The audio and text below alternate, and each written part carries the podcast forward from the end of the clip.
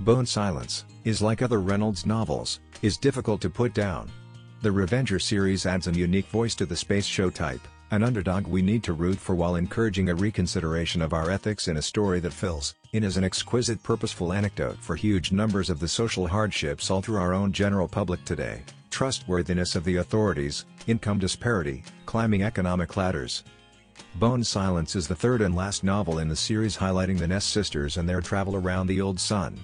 After the past stories dealt with the monstrous Bosa Sennen, one of the most unpredictable and all-around well-envisioned villains I've perused in recent sci-fi, this last novel in the series satisfies and guarantee addressing the questions raised in the previous novels. There are more aliens, more robots, new universes, more secrets, another disturbing villain and more action that consistently appears to hit the perfect movement. The plot is very basic, transport a thing from A to B, yet Reynolds keeps it new and dynamic all through. If it doesn't appear to fly very as high and far as a portion of Reynolds' other stories, that might be on the grounds that it's a more intimate story, more firmly told to the experience of a couple, instead of the system-spanning tales of his different books.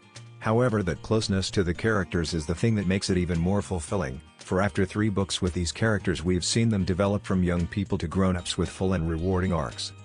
The one downside is one especially charming plotline identified with the bones that are integral to these stories, which is presented in extremely multifaceted detail in this book and afterward tore away with no determination.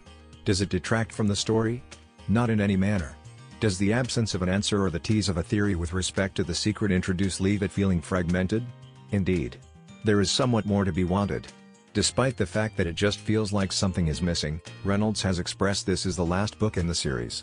Maybe the secret will be replied in a short story or a novella later, or we'll simply be left to ponder.